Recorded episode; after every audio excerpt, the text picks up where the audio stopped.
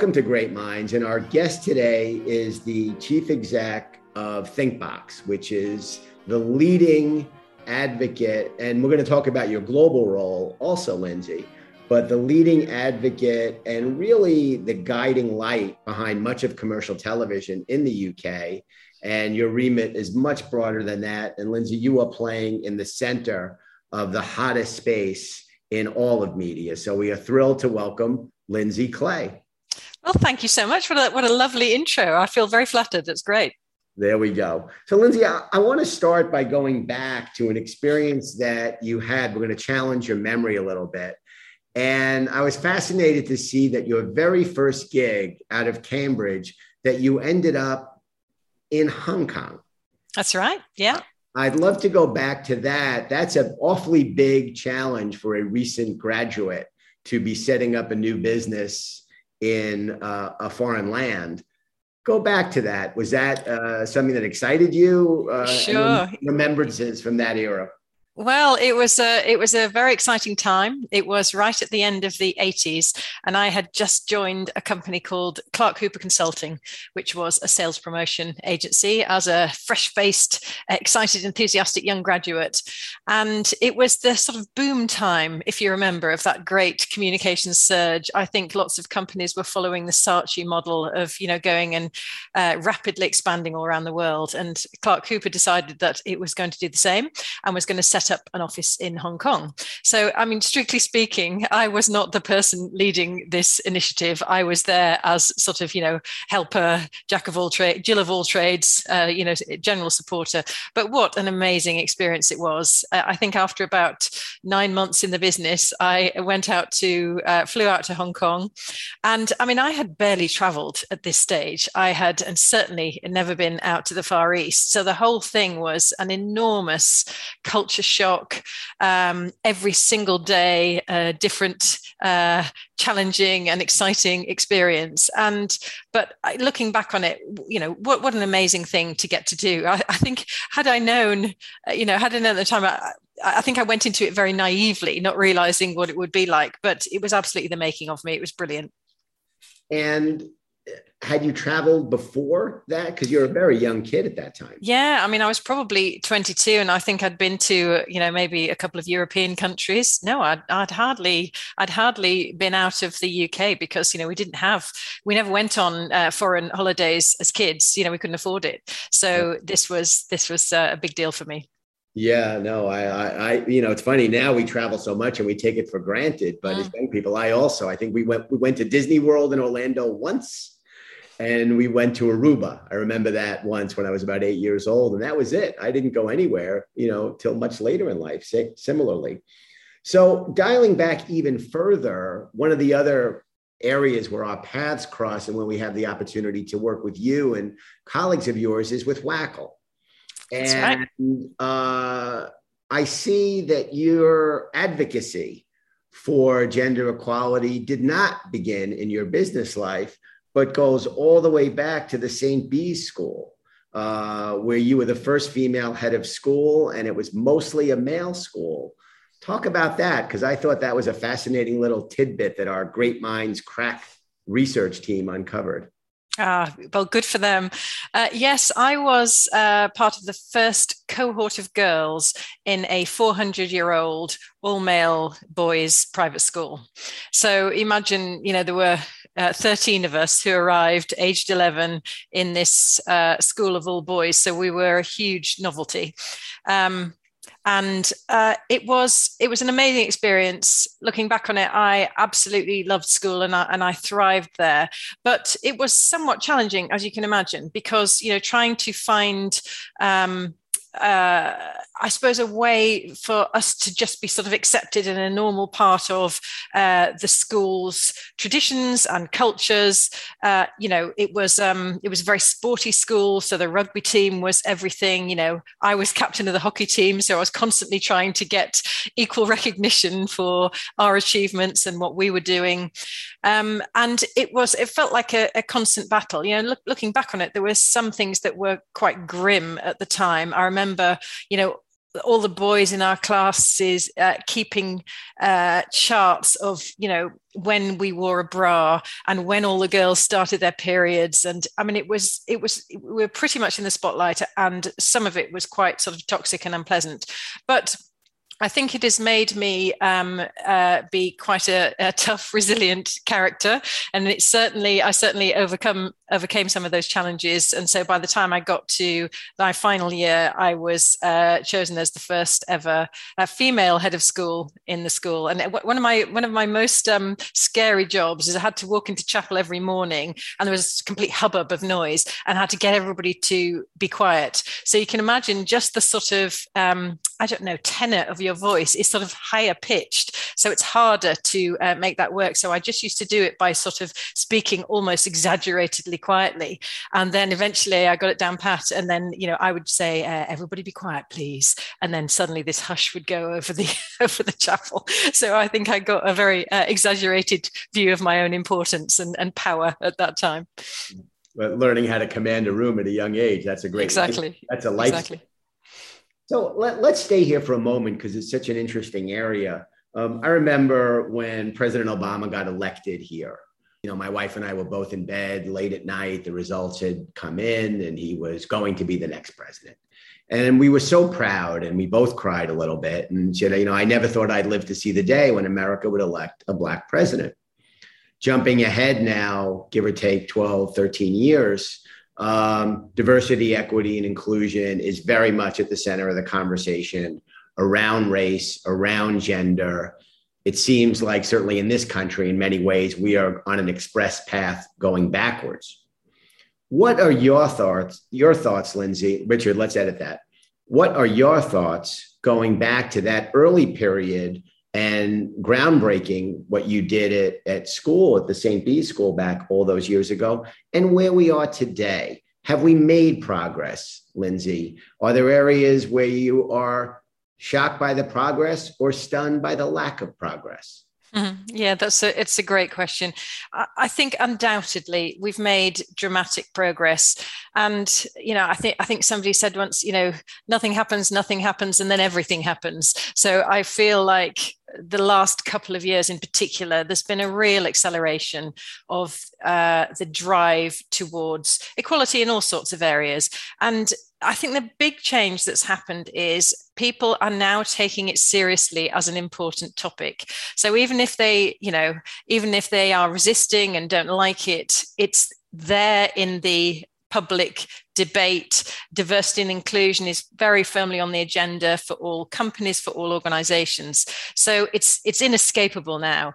I think back in the day, it's easy to imagine that with you know the president obama is a great example that you know because the country had elected a black president therefore um, you know race equality was going to be sorted but of course it doesn't uh, it, it, takes a lot longer than that. And um, I, I, think that issue of when does critical mass happen?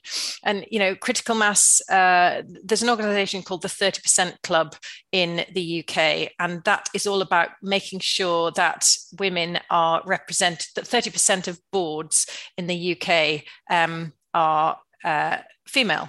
Now, you'd think, well, why 30% and why isn't it 50%? But the reason for that is because 30% is the level at which critical critical mass occurs in a group setting and once it's 30% then it normalizes it it means that you know you're not a minority anymore i think the problem with just being the first and when there's only one of you um, it's hard to make significant change because what you need to do is sort of haul everybody else up, uh, haul the next generation up behind you. You know, put the ladder down and make sure that you know they can uh, climb up easily too.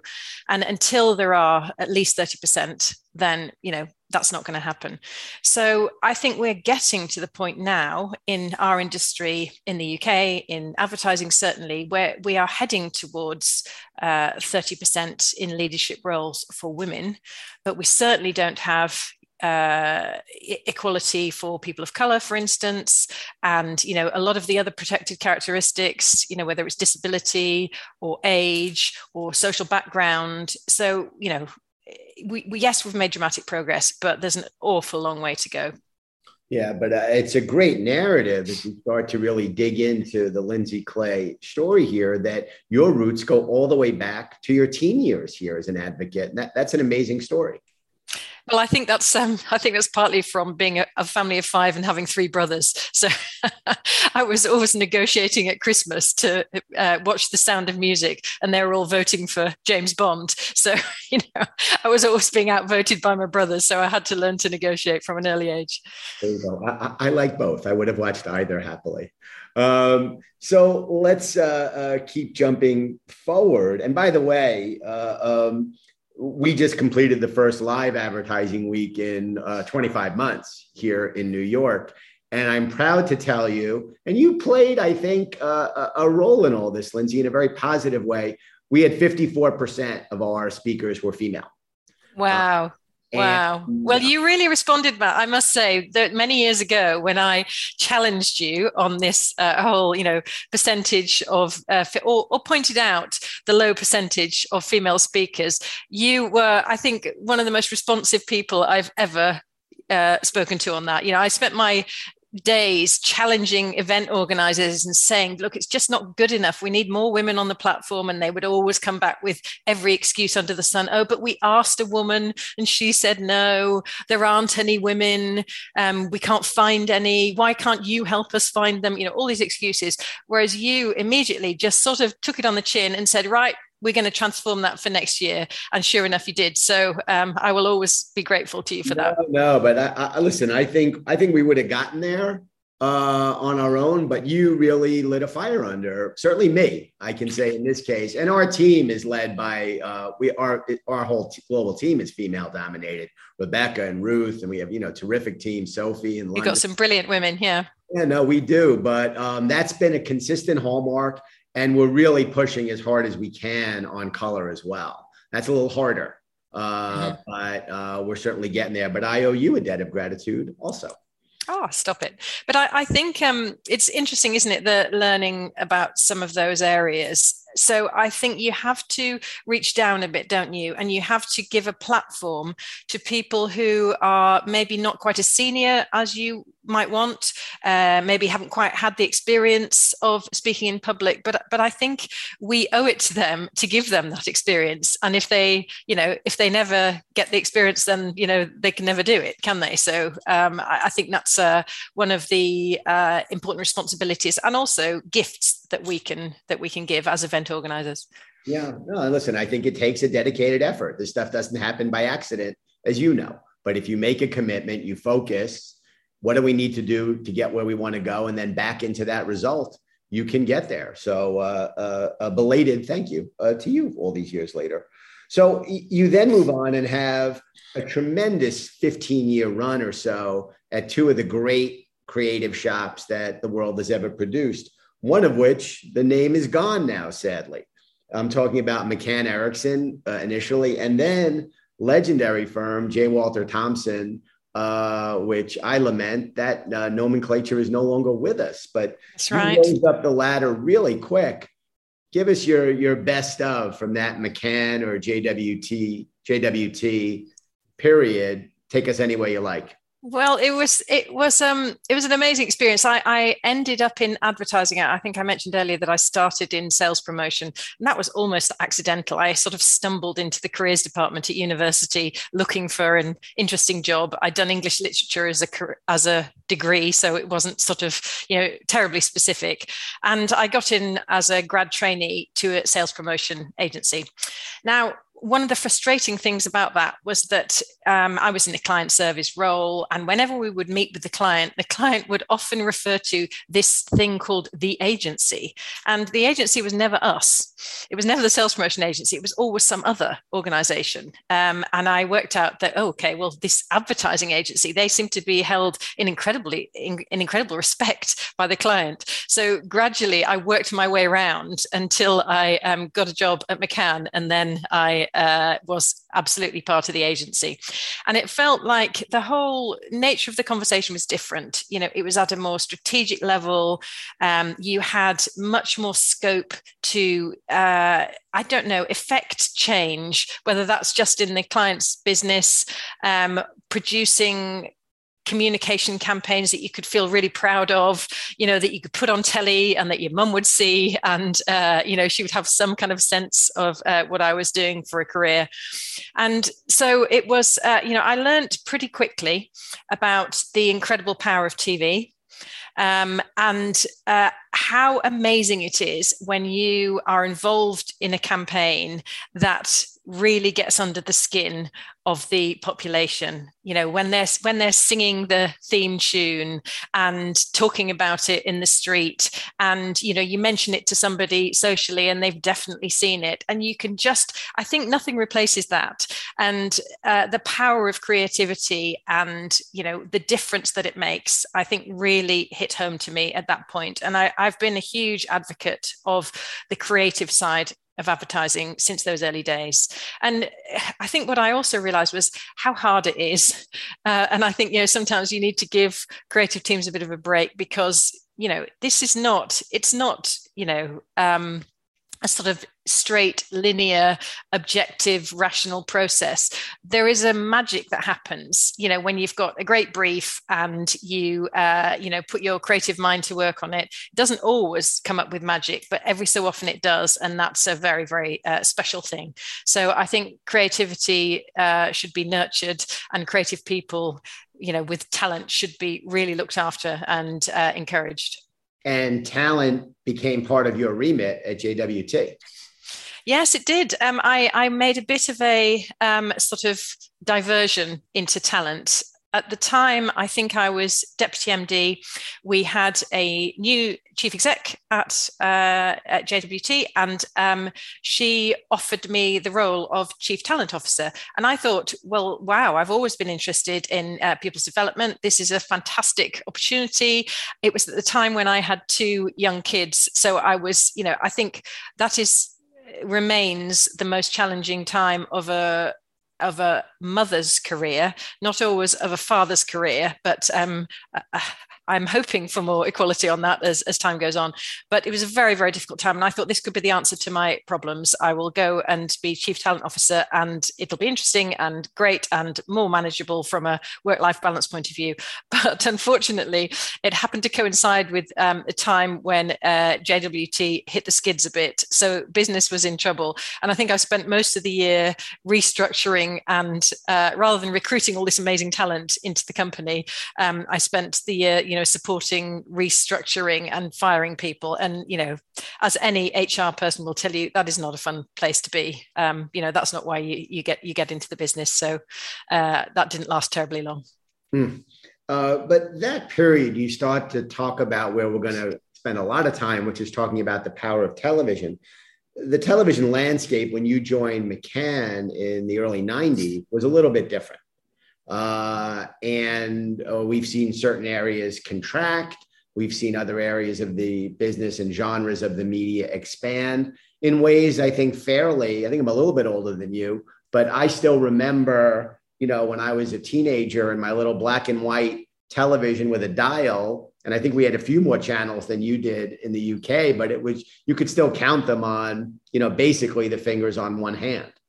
Um, are you amazed, again, sort of blending past with present, at how far this whole business and what the definition of television, how expansive it is now relative to what it was in those early days when you were working on television related creative at McCann in 1993? Well, it's it's absolutely extraordinary how much it's changed, hasn't it? And and I have to say, really for the better. Um, certainly from the viewer's point of view. I mean, there's never been a better time to be a viewer of TV because we're absolutely spoiled for choice, aren't we? I mean, you can watch incredibly high quality programming of whatever genre you choose um, anywhere anywhere you want, at any time you want, on any device you want. And even though some people sort of hark back to the supposed glory days of TV. I think it was only uh, there were only glory days because it was very easy from a media point of view. TV was incredibly dominant as a medium, but the you know it was there, there were far fewer channels. It was um, you know much more in control, and I think the competition that was brought about by the internet age and suddenly online media becoming a serious uh, you know competitor and threat has been really good for tv because it has forced it to um, earn its place um, on top of the tree um, to uh, really take seriously the um, competitor for time and competitor for you know advertising money. And um, it's been hugely beneficial as a result. And that's both in you know as far as viewer is concerned but also for advertisers too. So now you know tv has always been brilliant at that amazing you know fast reach big scale fame driving emotional brand building uh, campaigns. But now, of course, it's brilliant at the other end of the uh, purchase funnel. So, you know, all that sort of, you know, tightly targeted, data driven, addressable uh, options. It's got, you know, so many tools now in TV's toolbox. So I, I think you, it's definitely a more competitive landscape now, but I think as a medium, it's, it's done it the power of good. Yeah, no, it's uh, amazing. And we're going to dig in very deeply to a number of the areas that you just reference. But first, let's talk about your journey to ThinkBox. How did it happen? I want to talk about Tess, of course, uh, but you're in the midst of an incredible run there, give or take 15 some odd years. How did you get there initially? Because I don't think I know that. Ah, well, that's a that's an interesting story. So I had been at JWT and I was coming up for my 10 year anniversary. And I, it sort of, you know, it came as something as of a surprise that I would be at the same company for 10 years. And I suddenly thought, well, actually, I don't think this is what I want because, you know, I, always feel that um, if you've been somewhere for a very long time and you haven't had a change, you know, much of a, change, then you need to think about uh, both for the company and yourself, you know, uh, having a change. And at the time, I got a call from a headhunter about this brand new organization called ThinkBox. Now, at the time, of course, I was working for a creative agency and this was a media trade body and uh, a sort of nascent one at that. It had only just got going, and I hadn't heard of it, and I wasn't terribly interested. And they said, "Oh, but it's run by this woman called Tess Alps." And I thought, aha, now I have heard of Tess Alps. I have never met her, but she has an absolutely amazing reputation. Everybody says she's a completely brilliant person. So at least it's it would be worth going for the interview. So um, I went along, you know, prepared, uh, went along for the interview, and we got on absolutely like a house on fire. You know, she is, uh, as you know, she's an incredible person. She is, uh, you know, for those who don't know Tess, uh, she was awarded the Mackintosh Medal by the Advertising Association for services to advertising. She's a person of incredible integrity. She's super smart. She knows everything about uh, media um, and is a brilliant uh, speaker and has uh, amazing personal charm too. So, you know, we hit it off rather brilliantly. And I think because we're quite, um, in some ways quite opposite to each other. So uh, we have very different Myers Briggs profiles. She always says uh, she's an introvert, I'm an extrovert. Um, she is uh, an intellectual snob. I'm a creative snob. Um, she uh, is very uh, immersed in the business of media. I'm very immersed in the business of uh, creativity, and I think in all sorts of ways uh, we are we are very complementary. And we had, uh, however many years it was, sort of you know, 12 incredible years working together. She was the chief exec, and she gradually, I think, groomed me to be her successor. So I started off as marketing director um, of this you know brand new organization and then gradually uh, took over as uh, managing director. And then as Tess started to step back, I stepped up to uh, chief exec. And then I think we finally uh, waved goodbye to her formally last December.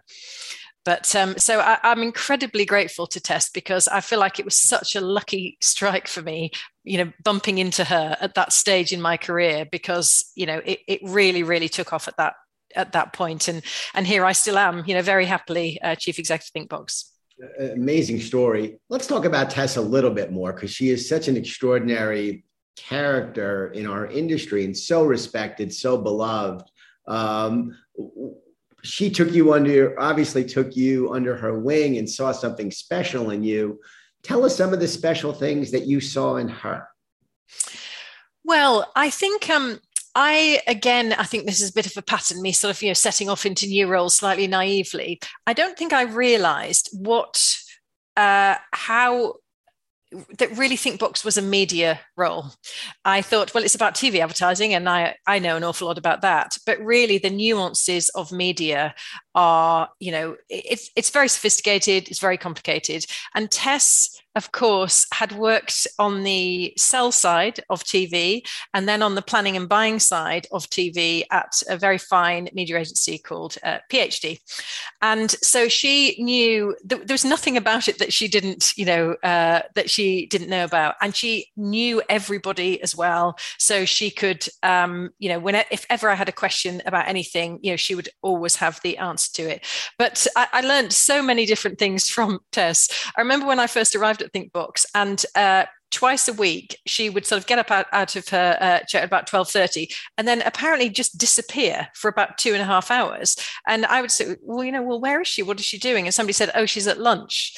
And i was thinking what a massive waste of time. What is she doing? Spending two and a half hours each day at lunch. But of course tess taught me the power of relationship building and lunches and how you can get to a completely different if you spend two hours having lunch with somebody or you know having any kind of a meal or an evening with somebody you get to a different place in your relationship. You accelerate it. You fast track it in a way that you just that just wouldn't happen if you had a sort of a telephone call or a meeting. And gradually then uh, she sort of like you know embraced me under her wing and we started lunching together. And then realized that we're also very uh, complementary from a social point of view. So I- i'm a huge extrovert. I love the networking part at the beginning of a party. She hates that and will only rock up you know two minutes before the dinner starts. So we, we you know we play, played this role of a sort of um, a tag team in uh, in social terms. But i also learned i mean so much from her.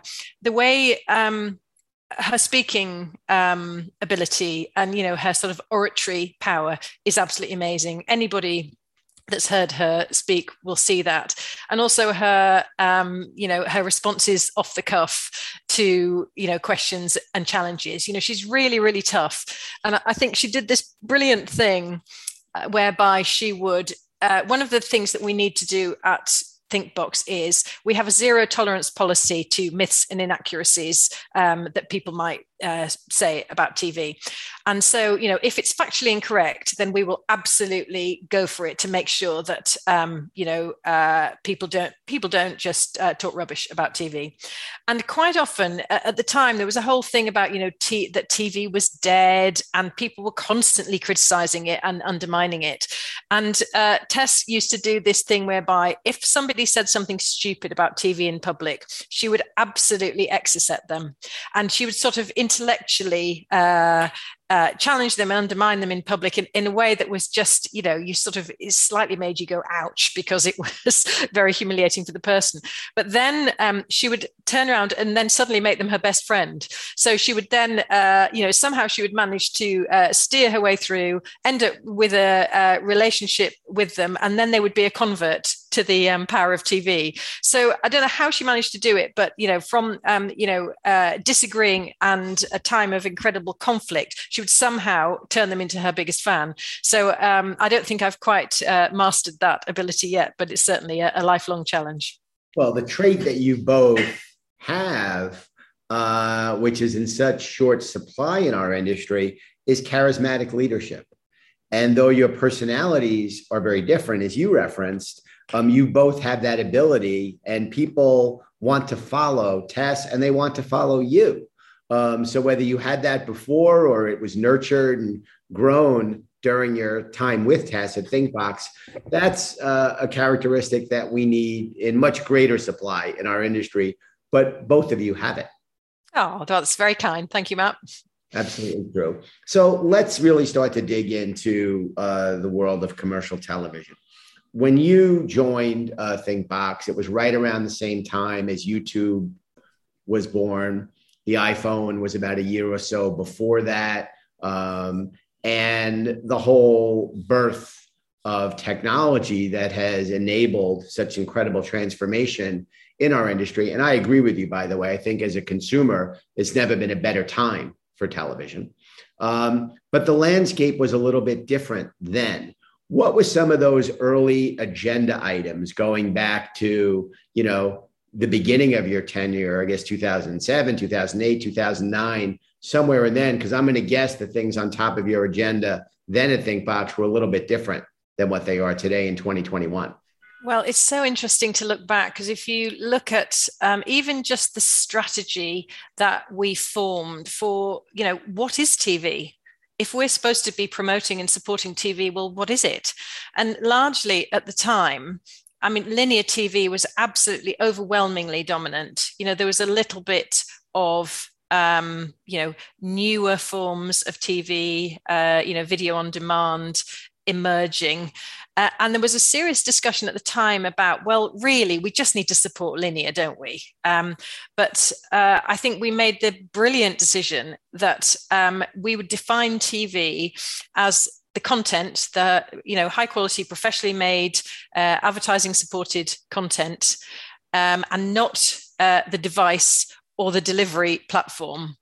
Uh, so it was about the content, regardless of what device it was watched on um, and what uh, what platform delivered it. And, and I think that turned out to be an absolute masterstroke because, of course, that has been, um, you know, it's categorically the future of TV. You know, at some point, all of TV will will you know uh, move from broadcast linear broadcast technology to being uh, delivered via ip via the internet. And so and you know and you know much more of uh, viewing will gradually shift into on demand. So you know thank goodness we did that at the time and always embraced all of tv um, so but you know, it was hard hard to imagine that it was going to change uh, as much as it uh, subsequently did.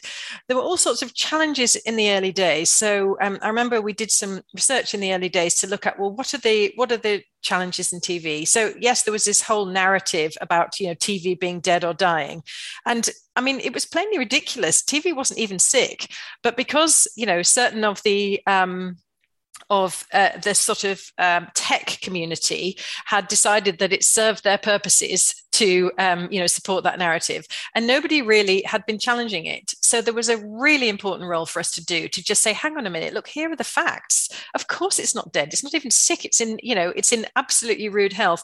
Tess at the time came up with this idea that you know um, uh, tv isn't uh, tv isn't dying it's having babies. So you know it's a sort of you know image a metaphor all about sort of you know fertility and growth rather than of uh, uh death and destruction. So we had to do that uh, and we did some research which looked at the attitude uh, to our medium amongst planners in media agencies. And they were the single, they're, so they're the group who recommend how your media budget is spent. So they recommend to clients how to allocate the media budget. And they were the single group who had the worst attitude to TV. And part of the reason for that was they didn't see it as a, as a creative medium. It was just, well, it's, you know, 400 TV hours on a spreadsheet, job done. Right now, let's look at, you know, where are the creative opportunities for us.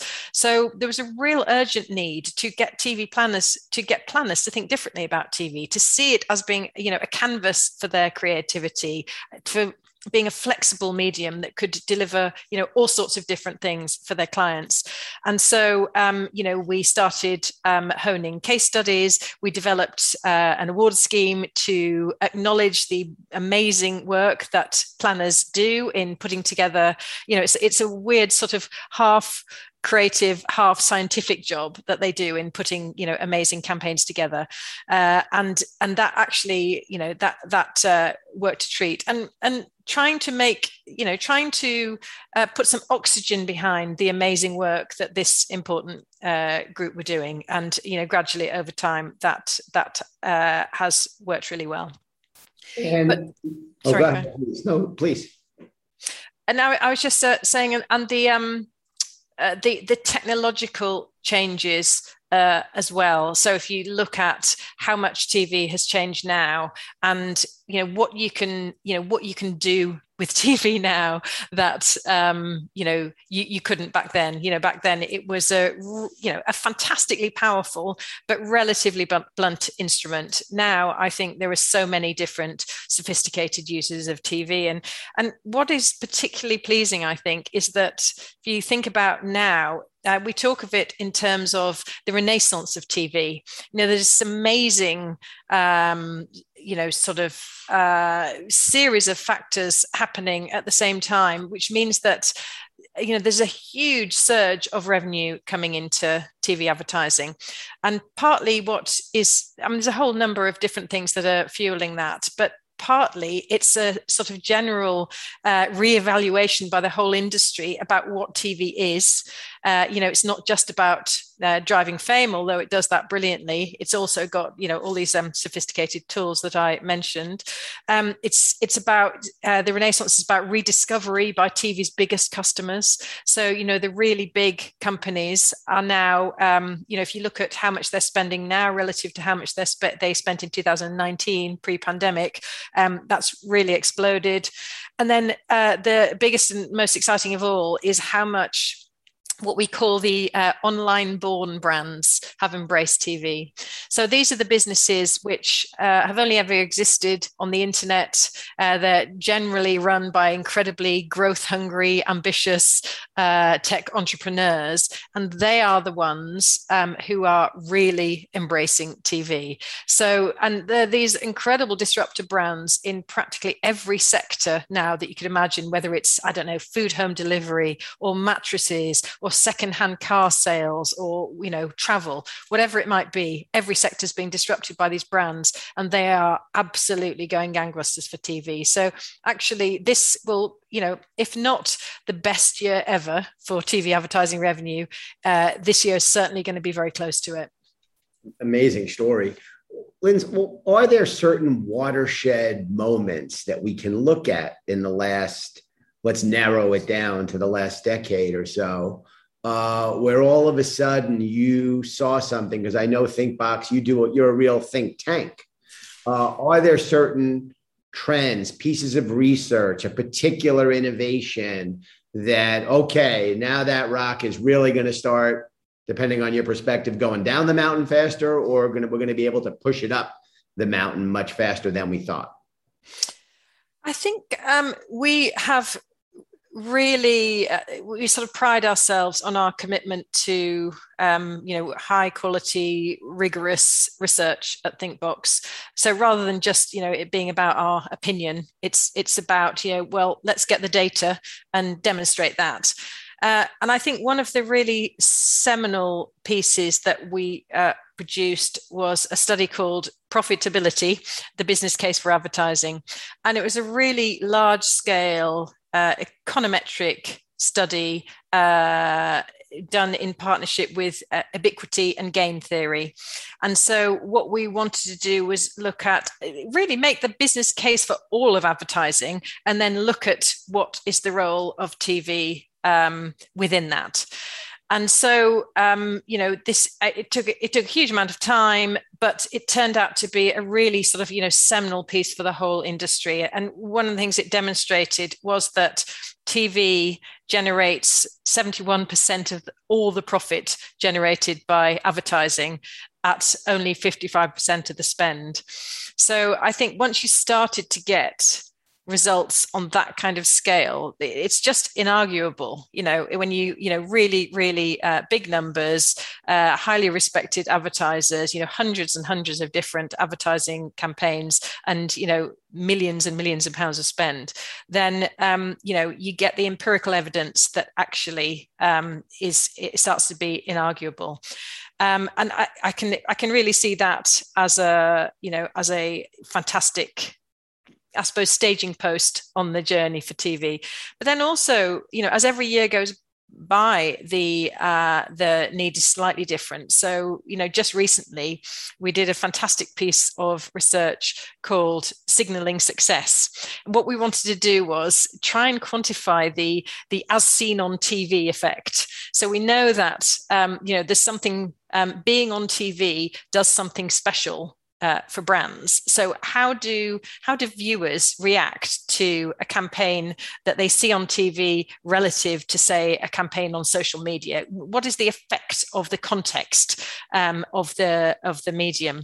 And that was um, that was a, a, brilliant piece of research which uh, won gold at the recent Media Week uh, awards for best trade body research. So we're very very proud of that. But it just demonstrates that consumers, there is a special halo effect. When they see something on TV, they're inclined to trust it, to believe it, to see that it's more, um, you know, to project, uh, you know, uh, sort of characteristics of sort of quality and trust and stature onto it just because of the medium that they uh, consume it on.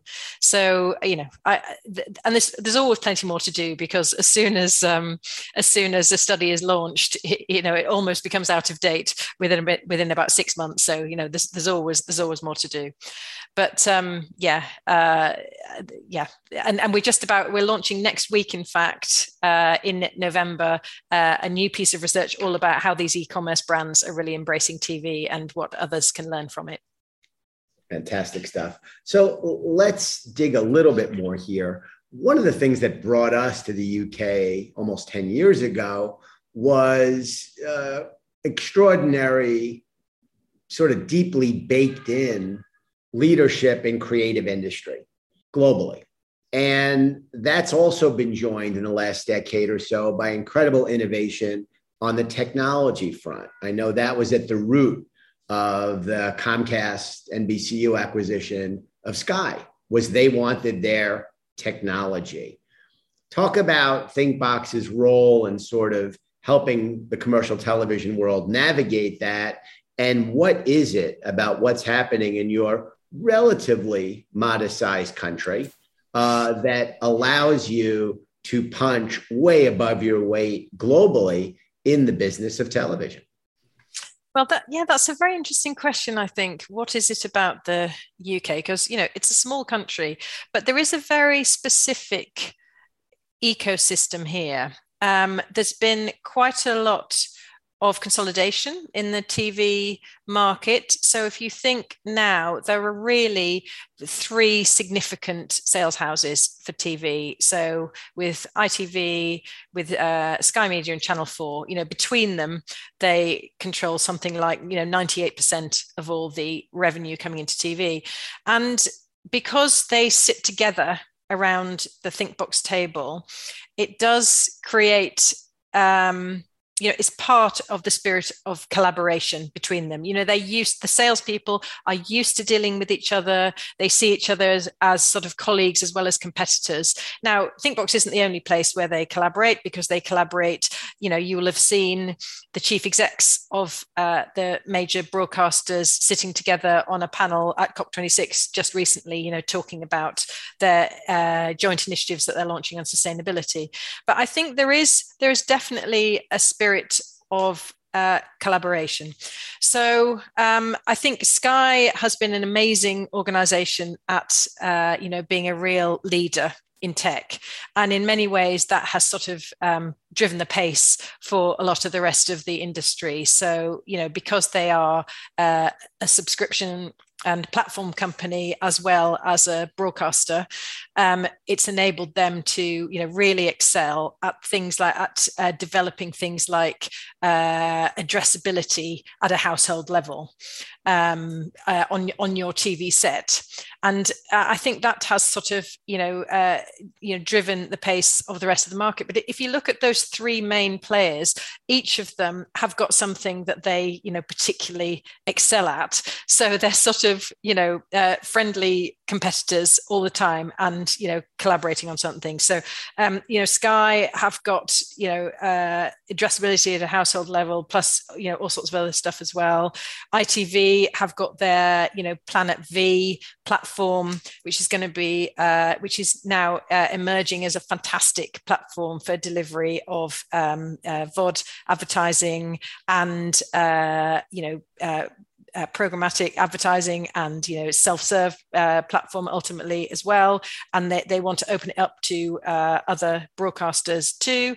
Um, and channel 4 have always prided themselves because they have uh, really focused on the younger audience the 16 to 34 audience that they have been the you know the trailblazers in making their uh, content and programming available on demand. And they have made big commitments to you know digital first and being sort of you know very rapidly uh, moving uh, more of their uh, effort into the digital space. So i think there is um there is a particularly um, productive ecosystem here. There's a manageable uh, number of companies. Um, they can both compete uh, and collaborate across the piece, and, and I think it does make for a you know pretty pretty fertile environment. Yeah, and outside influence globally, and I think with you certainly, uh, I don't think it's an accident that you were the president of the Global TV Group, uniting the think boxes of the world for several years. Talk about the evolution of that group because that's very interesting, and you've played a key leadership role there as well. Yeah, and I must give credit as well to uh, EGTA and Katty Roberfroid, who's the president of uh, EGTA, which is the European uh, trade body, because uh, they were really important, uh, significant role in putting together the global TV group. But it's very interesting that TV is an incredibly dominant medium in uh, almost every market around the world but it's a very local medium. So the biggest TV brands tend to be local companies. So if you then um, compare it with TV's competitors, TV's really big competitors are enormous global tech platforms. So if you look at Google and Facebook um, and you know several others too, they are those tech platforms operate on a global basis and they reflect the structure of global advertisers. So already there's an obstacle to TV being able to compete on a global scale because they just don't have the same connections. You know, they're held at an individual country by country level. And very quickly, a number of years ago, we identified this as one of the constraints for TV. So, for example, if um, you know, in the UK at, at ThinkBox, we have, you know, this policy of um, uh, zero tolerance for myths and inaccuracies, you know, printed or spoken about TV. But what happens if that, you know, myth or inaccuracy is spouted by somebody in the US at a, you know, at a conference there? What do we do about that? We don't have the evidence to disprove it. We don't have the platform to disprove it. So, very quickly, we realized that we needed to have a connection um, with all the organizations like us around the world.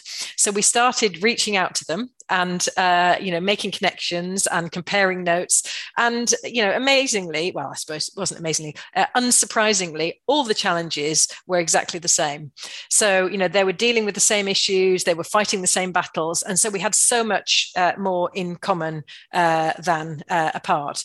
So the only exceptions i think were where uh, in some markets there had emerged two tra- two trade bodies where one would be maybe for pay TV and one would be for free TV and often if that was the case they would spend all their time attacking each other which is uh, extremely unproductive. So anyway we uh, got together with all these uh, people. We uh, collaborated. Eventually we held a meeting and we still um, it's a we, we look on it as a sort of a, coalition of the willing.